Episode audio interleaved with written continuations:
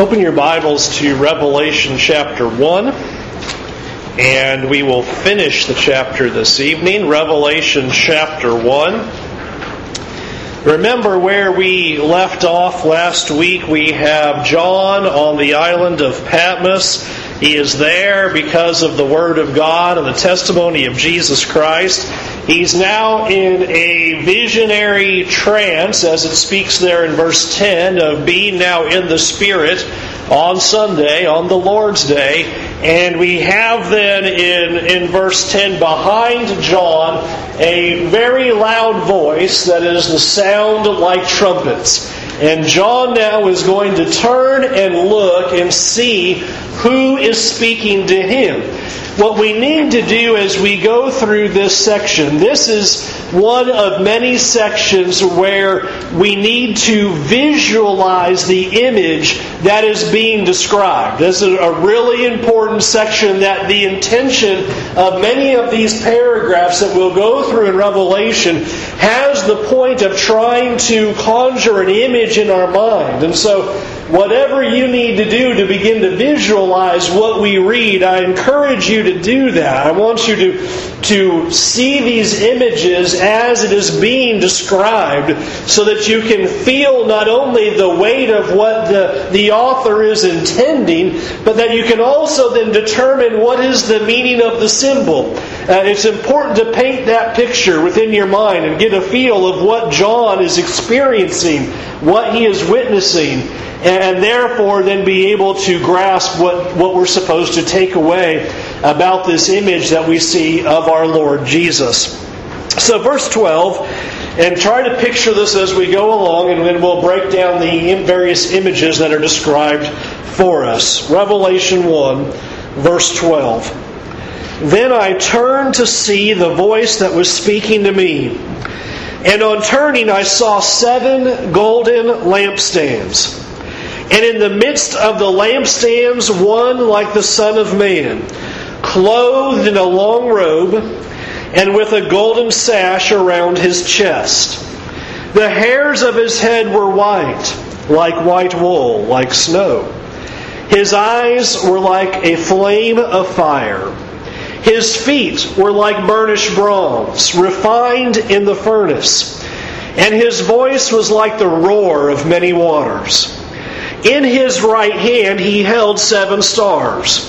From his mouth came a sharp two edged sword, and his face was like the sun, shining in full strength.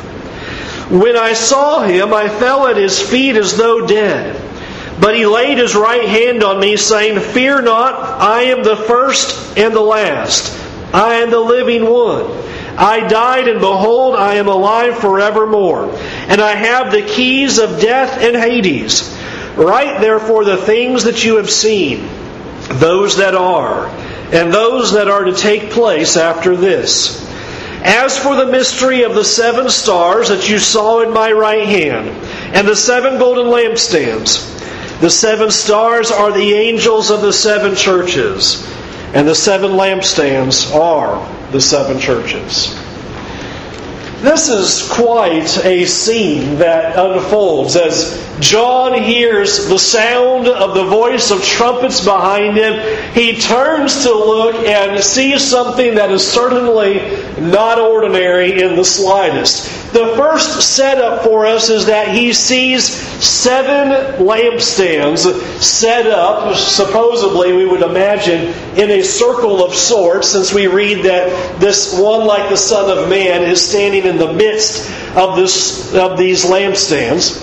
And the lampstands in verse 20, we are told, represent the seven churches, these seven churches that were named in verse 11 from Ephesus all the way to the very end of Laodicea. Here are the seven churches, and these lampstands, then, as John turns and looks, all have a specific designation as they represent each of these churches that are receiving this letter. We then read also in verse 13 that we have one like the Son Son of Man. In our studies already in Revelation, we have observed this phrase, the one like the Son of Man, is a messianic reference. It reaches back to Daniel chapter 7, verses 13 and 14, where we see one like the Son of Man coming to the Ancient of Days, receiving eternal power and dominion and rule.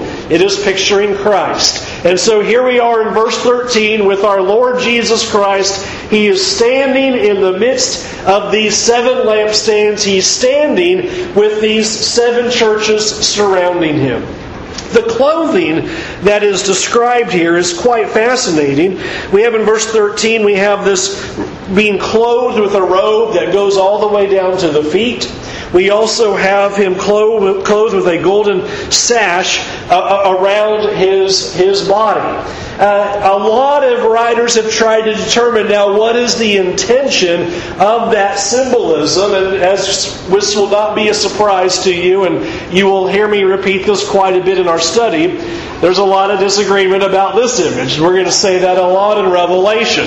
The best thing that we can do is determine well, how were these symbols used in the Old Testament? And then we'll bring that message forward to understand what this is supposed to symbolize for us. I think we have to notice that it is interesting in Daniel 7, verses 13 and 14. You will read of similar image here. You will read of a, a similar picture of this one, and even there in verse 14 of Revelation 1, the hairs of the head were white. The Ancient of Days is pictured the same way in, in Daniel chapter 7. But it's not only a description that's used of the Son of Man. In Daniel, and as well as in Ezekiel, it's also used of angels. Uh, you'll see a couple of figures uh, that are used in Daniel, like in Daniel 10, verses 5 and 6, as well as Ezekiel 9, verse 2, uh, where these are angels who are dressed in a similar garb. And then many often note that this is somewhat similar to the high priest and what they wore as commanded under the Old Covenant. And so that's what the debate usually goes around is well, should we take it to, is this supposed to be a priestly picture? Or is it supposed to be a kingly picture? Or is it supposed to be a divine picture? And I would submit to you that we aren't supposed to necessarily pick one, that this is a symbol of authority. This is somebody who is very important. He doesn't turn and look and say, well, there's just kind of this guy and he's plainly dressed and he looked a lot like me. No, this is somebody very important. He carries authority. He is a dignitary. He is somebody who carries weight. His clothing does not demand him to be divine. His clothing demands that he has authority possessed within him. And that's what I think is the intention, why we see angels dressed this way. Not that angels are divine, but that they carry authority. Not that high priests are divine, but that they carry authority. And so here is the Son of Man, and he is in the midst of the lampstands. Well, what is the picture? First picture before us. This figure carries some weight and authority and might and power. And thus, there he is as he's presented before uh, these seven churches. And I think the, the first picture that we would then grasp is that you are telling these first century Christians and these seven churches, then essentially, that, that Christ is not absent. He's right there in your midst. And not only is he not absent, and not only is he there in your midst, but he's in your midst with authority. He's in your midst with power. And one of the things that Revelation will unveil is the activity and the might of Christ. Christ is going to be active. Christ is going to be doing something. And here is that beginning to say, Christ is in charge. He has the authority. He's not absent. He's not gone. Imagine our backdrop that we have. We know we have Christians who are suffering. We know that it is difficult times. They've been suffering from Jewish persecutors. Very shortly, they're going to be suffering from Roman persecutors. We've observed in our studies that in this, the churches in Asia, this is the center of the imperial cult worship where people were worshiping the emperor as the one who is king and was requiring people to do the same and would suffer if they did not do so. A reminder Christ is not absent. Christ is with his Christians, he is with his people, and he's with them with all authority. And that's the first takeaway to get of what John saw as you would turn and see Jesus now surrounded by his churches. He's there, he's active, and he has power. The second point of the imagery there, verses 14 and 15, is where we will zero in. is also a, a, parallel to Daniel chapter 7 as well as to Daniel 10. This is going to be a common refrain as we go through Revelation is how often Revelation reaches for an image out of the book of Daniel. Well, we'll find some of the images being in other of the prophetic books. But Daniel is very heavy. A lot of weight is given to Daniel. When we get to chapter 4 and 5, I'll show you why that's the case. But we're going to just warming up to that right now and observing that many of the images that we read in Revelation are there in Daniel, and we've already begun that here in verses 14 and 15. These images are also found in the book of Daniel. The white hair. Now, for us, and for many writers, white hair means wisdom, and so they want to put, uh, plug that in right here. However, in, in Daniel 7, that's not the meaning. When we read of the Ancient of Days having white hair as the Son of Man comes to him, the point isn't to say, well, God's all wise. No. The point is the eternal nature of God. He's always there. He's a constant. And that's the picture that is being given here about Christ. It's not his wisdom, but his eternal nature. He's always there. He's a constant as he stands in the midst of the seven churches. His eyes are a flame of fire. I, hope that we have accomplished enough apocalyptic and prophetic study to know when you read of fire in the prophets, what is that speaking about but judgment? It's always a symbol of judgment. It's a symbol that we even read about in the New Testament when John the Baptist said that there be a baptism of the Holy Spirit and fire, blessing, Holy Spirit, fire, judgment. Same thing is being used here is not just simply, no, there is the mighty Christ with all power and he is our cosmic teddy bear. No, look in his eyes and see the flame of fire that is depicted there. It is a picturing of Christ as ready to act, ready to judge. Not only does he have authority, but he's going to do something here shortly. His eyes are flame of fire as he's about to judge. And that's how the next picture goes right along with it. What is it the picture of his feet? burnished bronze that have just come out of the fire, as coming out of a furnace. One of the things that we'll read a couple of times, not only in the Old Testament, but as well here in the book of Revelation, is that you trample over the enemies. That's a very common picture. If you're going to be victorious over your enemies, the picture is that you trample, down, trample them down. His feet are of burnished bronze as refined by fire. They are ready to trample the enemies, to ground them into ashes, as his feet are burning with fire and they are hot. And whoever, whatever the feet touch, they are going to be burned, they are going to be judged. And so it is a combined picture of here is the eternal Christ his eyes are of flames of fire. He is ready to judge. In fact, his feet are about to move forward so that he can carry out these judgments. Also, then, verse 15, and his voice was like the roar of many waters. That symbolism pretty much stands unto itself. If you've ever been somewhere where there's a mighty waterfall or a roar of the waters, you know that that's a very intimidating, powerful image when you're trying to shout to the next person who's standing right there because the sound is just just raging with a powerful noise. Again, notice how it's not that these symbols are like, okay, now this means this and this means this, as if all of these images were disjointed. I want you to see how all of these images are coming together into one simple picture Christ with authority ready to judge, but he's in the midst of his churches. He's there, he's not absent. It's a very simple picture. And so the roar of his voice, again, symbolizes the power that Christ has.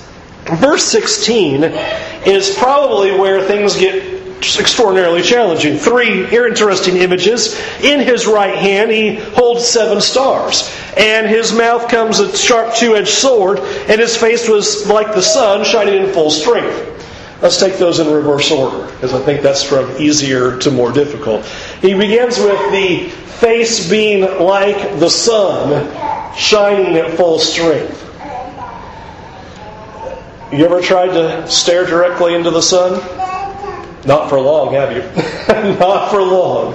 In fact, that's what's so fascinating about an eclipse is that just for a moment you're actually allowed to get a second or two of a glance. But even that we know it's burning our eyeballs out if we stare at that too long while the moon is covering the majority of it. To go outside and to stare directly at the sun, you can't even do that with sunglasses on. The power and the strength and the heat that comes off the sun is overwhelming. Notice again the same imagery being drawn of Jesus here the power and the might.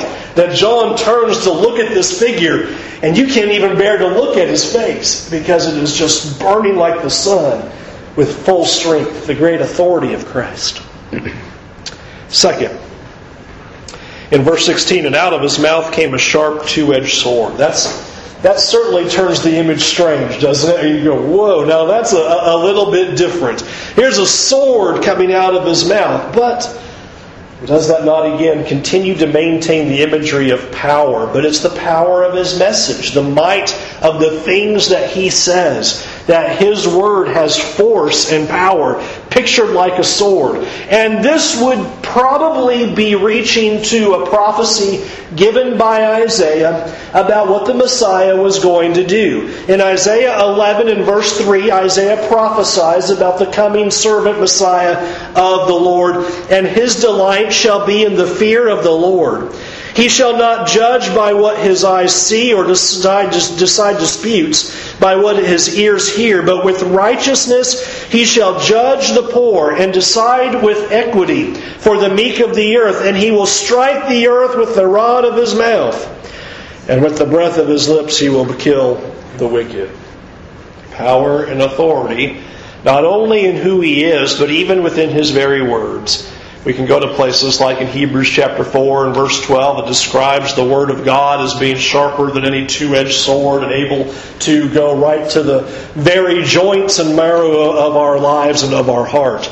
And I think this is just simply the picture of what Christ says has power and force. His words have power and meaning. And so listen to what he has to say. This would be very relevant because what is Jesus going to do in chapters 2 and 3? but speak messages to each of the churches about what they must do. And so there's power in his words, and so visualize that in this scene. And then finally, in verse 16, we have, and in his right hand are seven stars. And this is a challenging image because uh, there's a couple of ways to understand it. But before we look at the stars, let's look at the right hand. What does it mean to have it, these stars in the right hand?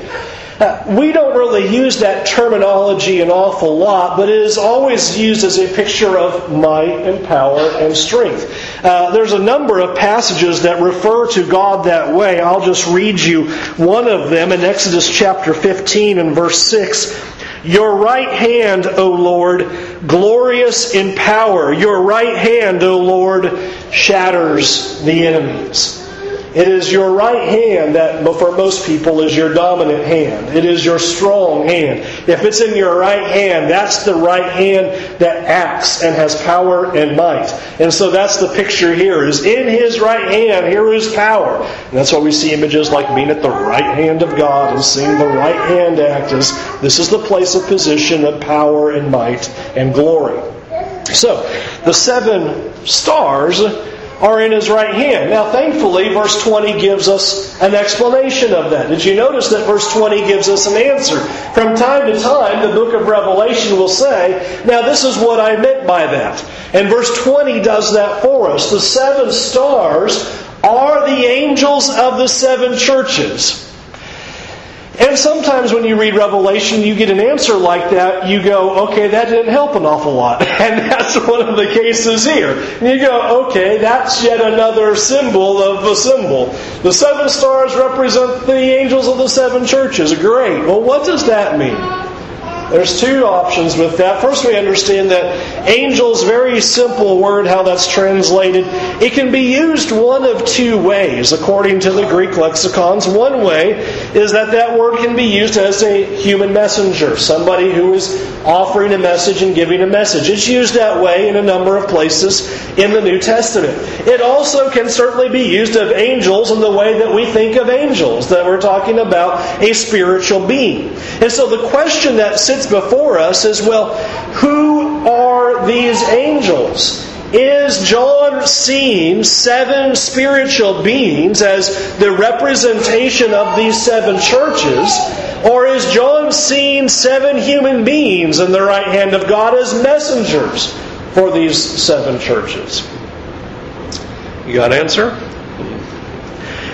Well, I believe there's a number of reasons not to understand this to refer to the as seven spiritual beings as seven angels. And some of it just has to do with simply the symbolism. What would it mean for there to be seven angels in the right hand of Christ?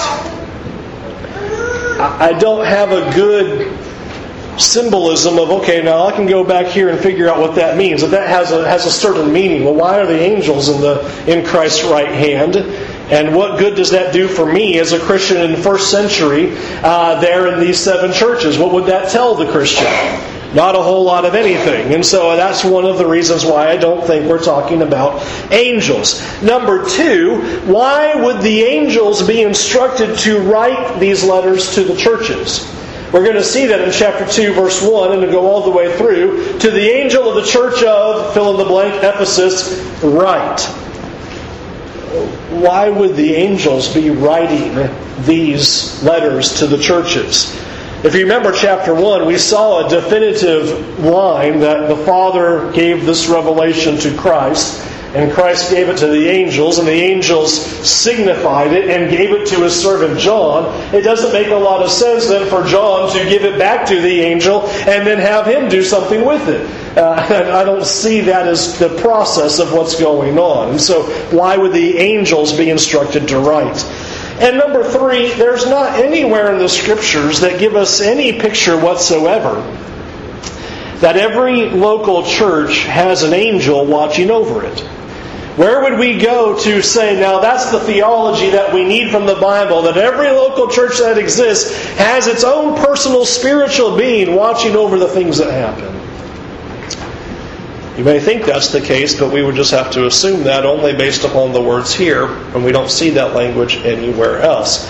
Instead, I want you to consider how human messengers, as the seven stars, has a logical understanding. First of all, we read in the New Testament that there are humans that act as representations, or representatives, I should say, of a local congregation, like Epaphroditus, you read about in Philippians 2 and in Philippians 4.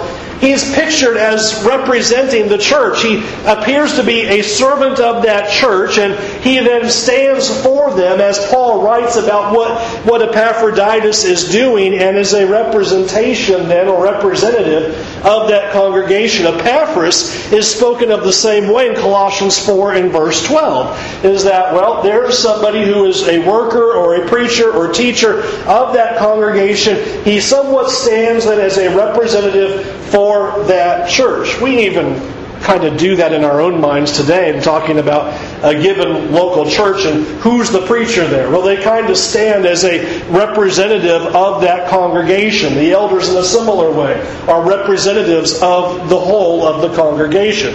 Uh, furthermore, it would make a lot of sense for the instructions that we're about to read would be that the messengers, each of these messengers, would come from one of these local churches in Asia Minor go to John on Patmos and write down the things that are being told to them and take it back to their church. Uh, to me, that makes an awful lot of sense that here is John in exile on this island of Patmos, and these Christians, a Christian from each of the seven churches, goes to John. John receives the vision. Each of them writes down this message and takes it back to their congregation that seems to be the most logical of what's being told to us when we get to chapter 2, verse 1. To the angel of the church of Ephesus, write. I want this messenger to write down this message to that church. Here's what I have against the church of Ephesus, says the Lord. To me, that works much better. And so, what this would do for a symbolism then would suggest Christ's protection. We have Christ in the midst of these seven lampstands. An imagery that He is there, that He's not absent, as we've already mentioned.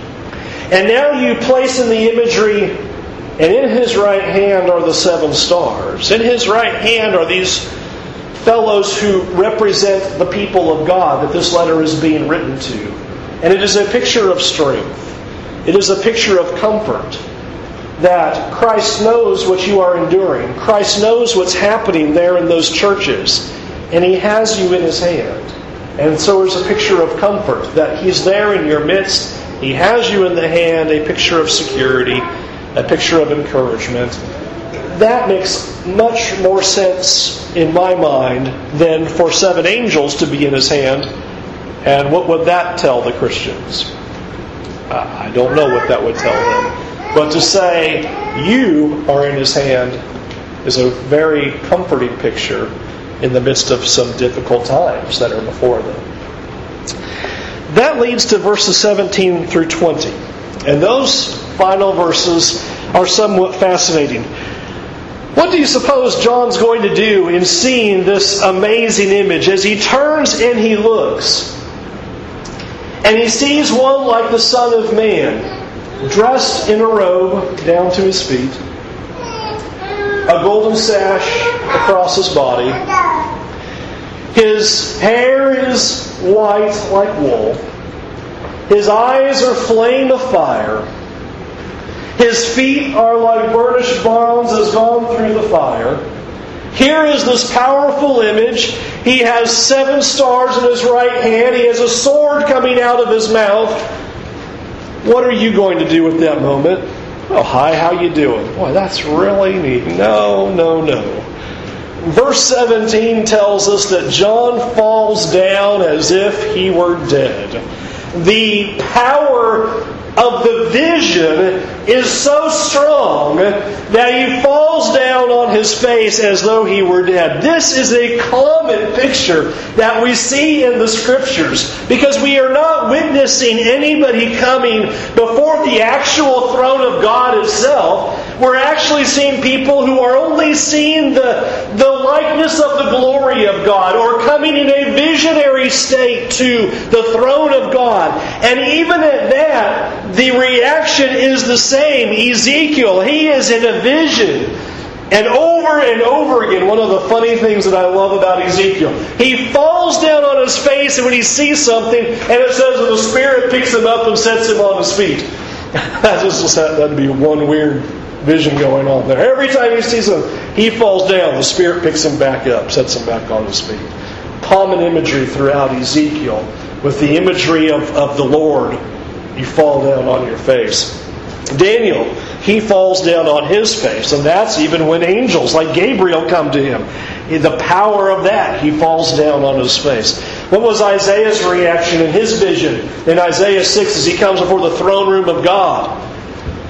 Woe is me, because I am ruined.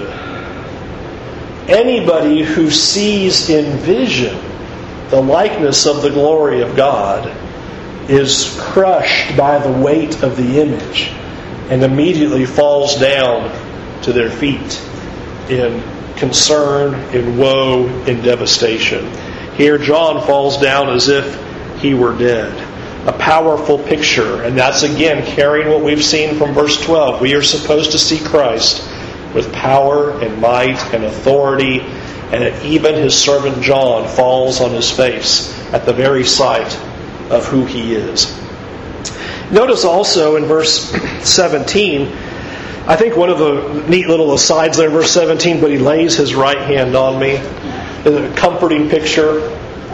Uh, great comforting pictures are intended here, and that's what we said with the seven stars in the right hand.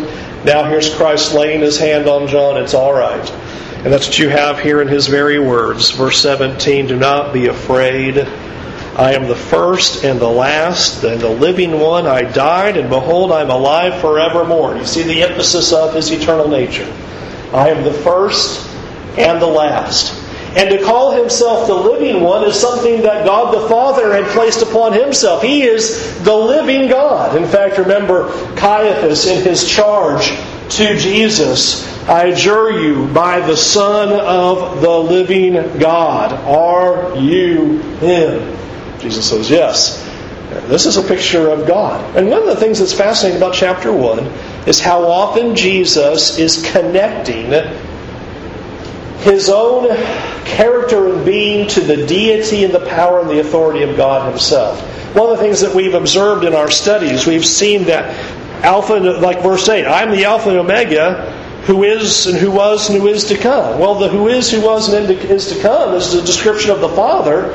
And yet Jesus is the Alpha and the Omega. It is a, a, a, combining of saying Christ has that very authority. He is God. He is deity, and his eternal nature then is emphasized. Verse 18, and I have the keys of death and Hades.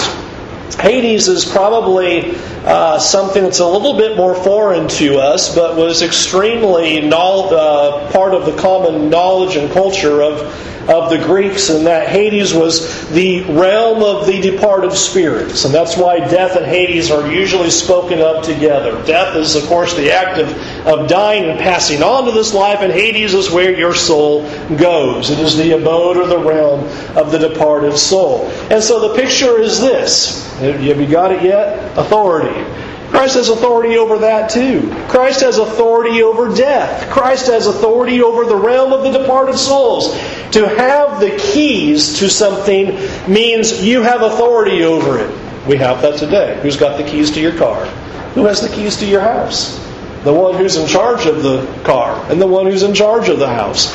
And that's what you have in Matthew 16 and verse, and verse 18 when you have the keys of the kingdom being given to Peter and the apostles. What's being stated? Authority is being handed over. The same thing here is being described. Christ has authority. He is the one who has died and now is raised, and therefore he has authority over death. He has authority over the realm of the departed souls. And so, what a comfort this will be to the Christians who he's going to prophesy about and tell them that you're about to suffer, you are about to die, you are going to be persecuted, but take comfort and don't worry. If that is your end result, Christ has authority over that. If you die for the cause of Christ, there's nothing to worry about. If you die as one of his children, there's no concern in the slightest. Because Christ has power over death, He has power over Hades. Christ died and raised from the dead, and the promise is when you die, not if, but when you die, Christ will raise you too, and you will be seated with Him. Christ has the authority, Christ has the power. Do not fear the things you are about to suffer. Do not be concerned if you die for the cause of Christ. Oh, first century Christian because Christ will raise you from the dead. He has authority even over death. And so that is the, the power of the picture that is trying to be described for us about who Jesus is. And now Jesus concludes with the final statement in verse 19 Write therefore the things that you have seen, those that are, and those that are to take place after this. In final instructions. John, here's what you're going to do. Everything that you see, I want you to write down. Now, I believe it's about chapter 10, he's going to see something, and God's going to say, Don't write that down. It's one of the small things, but everything else that John sees, it's very strange. You've got the seven thunders that happen, and he says, Don't write that down. Okay, don't write that down. But everything you see, John, everything else that you see going on in these visions, I want you to write those things down. That's the instructions to him. And there are two things that are described that he's going to be writing down for us. Verse 19 is a very important key to the book. One, you're going to write down those things that are. You're going to be writing down the things that are currently happening. There are going to be things that are already taking place within that time that this writing is going on. There are events that are transpiring that John is going to write down and describe that are taking place. And then I want you to write down the things that will take place after this. Once you've written down the things that are, there's going to be things that are going to happen after that is accomplished. And so some of your writings and some of the things that you see are going to be about those things as well two very important pictures about what the book of Revelation contains. There are things that currently are going on, but there are things that have not yet happened yet that are going to happen after this. And so, two really important keys. And that's what's going to set up the book for us, and it's going to reveal the various things that are going to unfold for us. And so, as we go through Revelation, that's what we're looking for. What are the things that are? What are the things that will take place after this? This also makes sense as to why We did all of that work in our very first study about Revelation 1, verse 1, and Revelation 1, verse 3, talking about that the time is soon, that these things must shortly take place, the time is near, that the things that John has seen are things that are. The time is near. It's right here at hand. Things are already beginning to take place.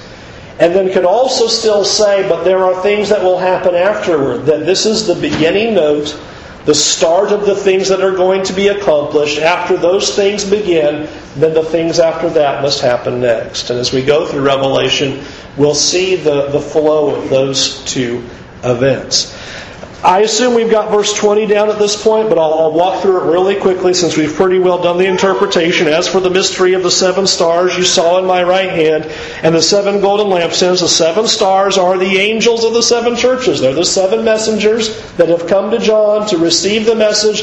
They're going to be instructed to write these things down and take them back to their congregation that they are a part of. And the seven lampstands represent the seven churches. So, a picture of Christ in the midst he is with them. He is not absent. A picture of power and comfort, and they are in His hand, and He is with them. And so do not be afraid, though you suffer death, though you suffer persecution. You are in my hand. I have the keys to death and Hades. You will be okay. And that's the picture that I think we walk away from from the book. For us, then, I think there are three things that we can take away as messages for ourselves.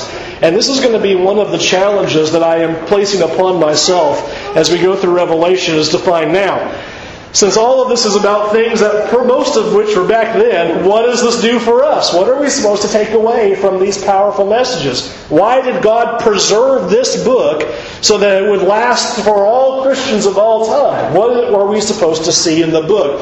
One, I think we should see Jesus in the midst of the churches. I think that is a really beautiful picture of what is described for us by the Apostle Paul when he said, if, if God is for us, who can be against us?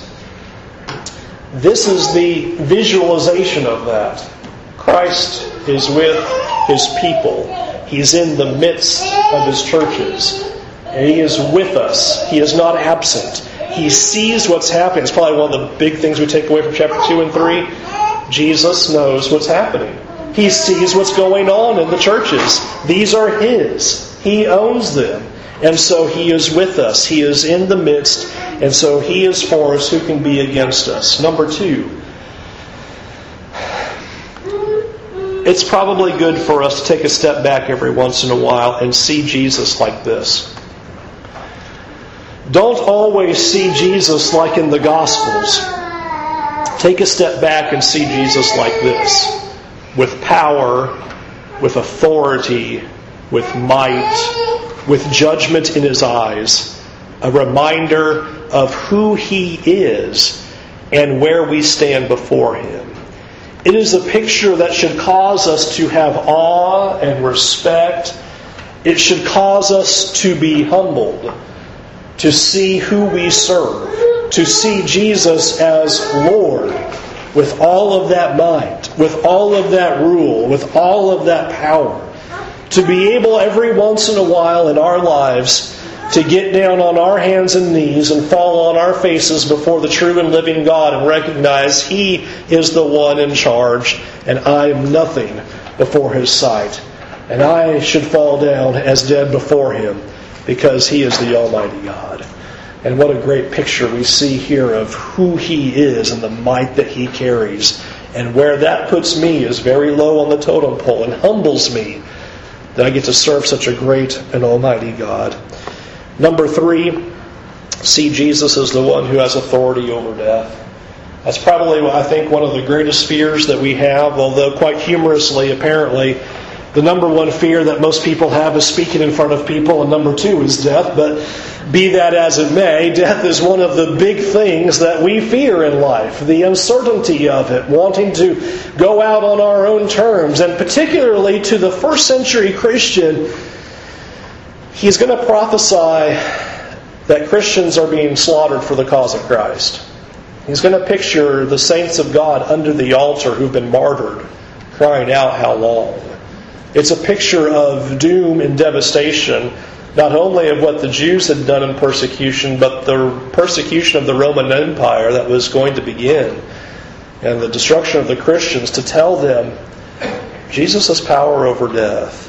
If we die with Christ, we will be raised with him, and we have nothing to fear. As Jesus himself said, Do not fear the one who can kill the body, be fear the one who can kill body and soul.